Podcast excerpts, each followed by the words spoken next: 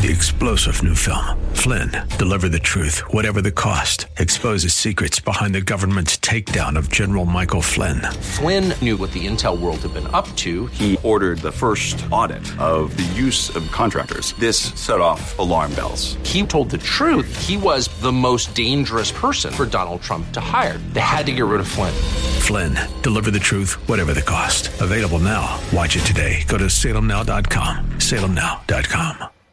The Bruce Hooley Show podcast is brought to you by HemisphereCoffeeRoasters.com. Creating jobs and restoring dignity one cup at a time. Good coffee doing good. Learn more at HemisphereCoffeeRoasters.com.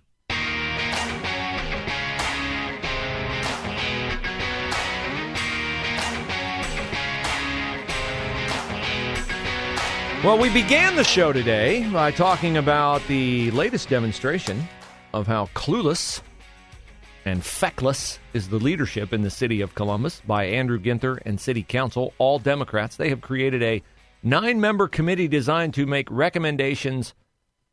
And those recommendations would be that if we're going to build a building in Columbus with taxpayer dollars that costs more than $5 million a year, which is pretty much when it comes to a city project, a yard barn or bigger, then we have to prioritize hiring female, minority, and local workers on larger city construction projects so that we can get diversity, equity, and inclusion into our construction projects. I said this was stupid because all you should care about is stewarding the taxpayers' money as judiciously as you can and getting the building built as best and as cost effectively as you can. And that it is perhaps possible that big proven companies like Elford and Corna Kokosing and Crawford Hoying are better equipped to do that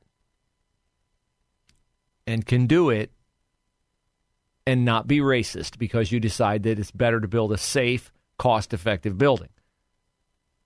And you might think, well, that's the one and only demonstration of wokeness run amok in the city of Columbus that Bruce will have to talk about this week. And you would be, of course, wrong.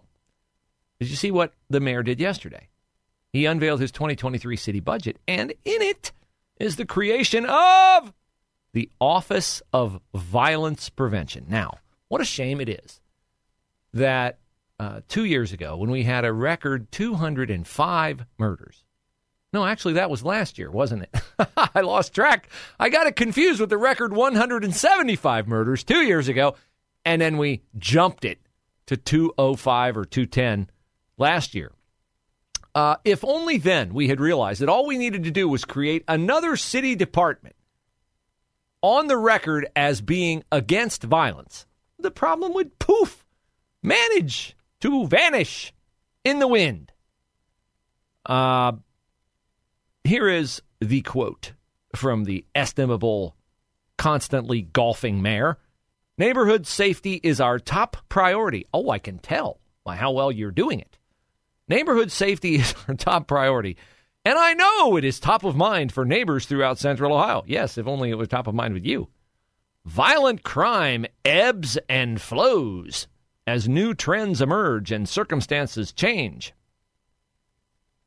Does it? Does violent crime ebb and flow as new trends emerge and circumstances change? I'm saying no on that. I'm saying that record murder total 205 in 2020. No, I got it wrong again. Record murder total 175 in 2020. Record murder total 205 in 2021. That's two calendar years. I don't think of that as an ebb and a flow. We are at more murders this year than we had in any year from 2015 through 2019. No, through 2020, actually, because 2021 no, I was right before. 2019. More murders this year than in 2015, 16, 17, 18, 19. Record murder total 175 in 2020. A new record 205 in 2021. That's not an ebb and a flow. That's a gusher. But Andrew Ginther says it's ebbing and flowing, and then he continues we take very seriously this particular moment and our solemn commitment. See, not just a commitment, a solemn commitment to doing. Ev- there it is. There's a Democrat word. You got to, if to be a Democratic politician these days, anything that is run amuck, out of control, unabated, you can rest assured that a Democrat is doing what? Say it with me, kids. Everything we can. Everything. They're doing everything they can on the border. They're doing everything they can to lower gas prices. They're doing everything they can to lower inflation. They're doing everything they can. Unfortunately, none of it's working. None of it. So Andy Ginther, he says, it's in his Democratic DNA. I'm doing everything I can to keep you and your family safe. Meanwhile, a 21 year old boy from Girard, Ohio, with his entire accomplished life ahead of him, gets gunned down, shot in the head by a random idiot with a semi automatic rifle who was roaming around the Sheetz gas station for who knows how long with the cameras running and no distress call placed to 911. I would think if you were doing everything you can, or maybe even anything you can, that might set off alarm bells if eight guys are in a Sheetz with semi automatic rifles. Clearly, you are not doing everything you can, or even anything at all, Andrew Ginther, to lower crime in the city of Columbus, except creating nonsense offices like the Office of Violence Prevention. Now, you know this is bad when a wokester at the dispatch is calling it out. Theodore Decker, who half the time I think is sane and half the time I think is crazy because he has to repent for being sane, notes that as a reporter in 2011, he talked about how effective Columbus police were at taking guns off the street. What does Ginther talk about all the time now to end violence? Oh, we got to get the guns off the street. Guns off the street. Theodore Decker was a crime reporter at the Dispatch in 2011, 11 years ago, when he wrote Columbus police take guns off the street at a pace of about eight a day, 250 a month, 3,000 a year. Do we still have a violence problem in Columbus? Yes, we do. Yes, we do. But fret not in his endless effort to do everything he can, Andrew Ginther has declared gun violence a public health crisis. Oh, wow, we could put a label on it. Is it an existential threat, Andy, like climate change?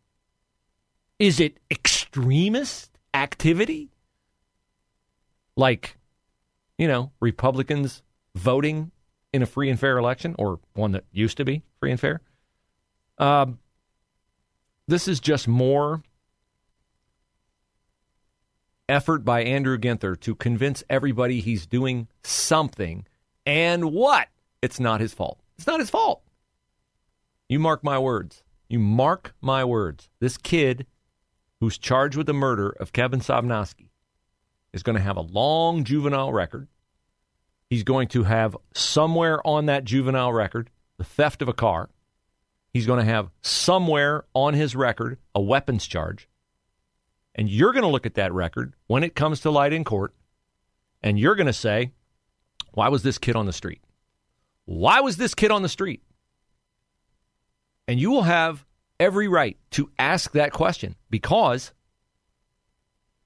if indeed the mayor was doing everything he can, kids like this would not be on the street. And kids like Kevin Sobnoski, who's the valedictorian of his high school class and a four year starter on the varsity as a soccer player and on a full academic scholarship to Youngstown State, ready to graduate in the spring and start his life and make an impact on his community through his devoted work to his church and his Catholic parish, then Kevin Sobnoski would be safe if Andrew Ginther was really doing everything he can. Because the kid who killed, most likely, Kevin Sobnoski, is someone who sent up not one, not two, not five, not ten signals that he did not have any right to the privilege of continued freedom because of his antisocial behavior that Andy Ginther and Shannon Hardin, the council president, and judges downtown like John O'Grady were too afraid to hold him accountable might get them labeled racist. And so they let him out on the street so that he was in the Sheetz gas station in the wee hours of a Sunday morning with a semi automatic rifle with no fear of police being called because to show up and make him disarm himself might cost Andrew Ginther a vote with someone in Linden or the Hilltop or whatever other neighborhood this kind of activity is all too normal because Andrew Ginther and his minions are not doing not only everything they can, but anything they can. Because the one thing they like more than their responsibility to keep you safe is their access to power.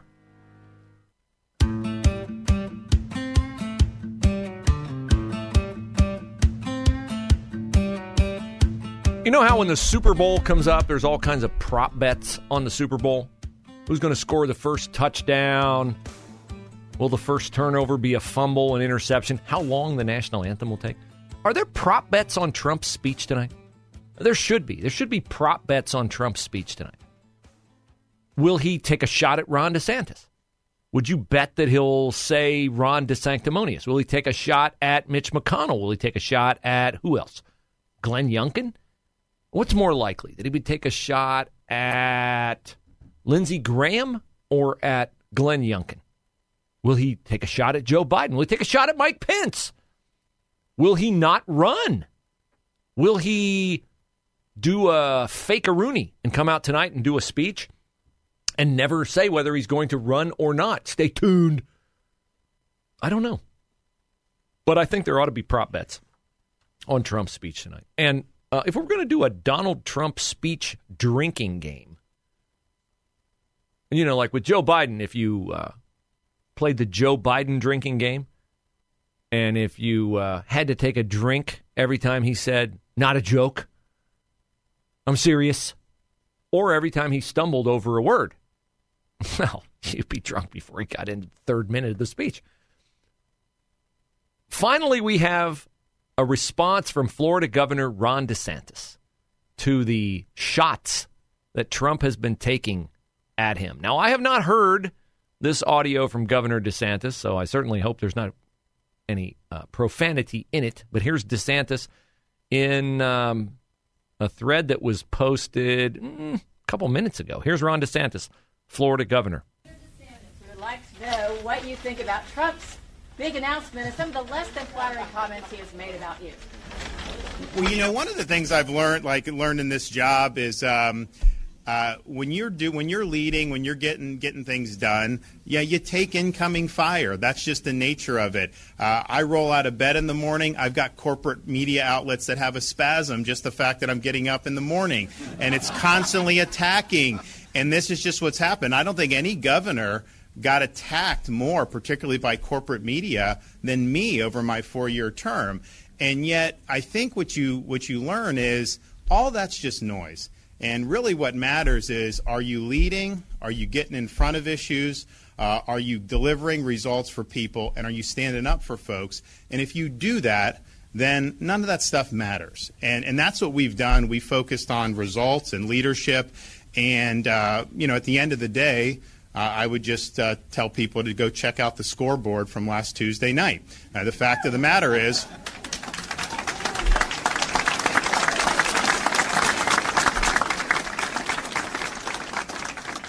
you know, the fact of the matter is, we um, it, it, was the the, the greatest uh, Republican victory in the history of the state of Florida.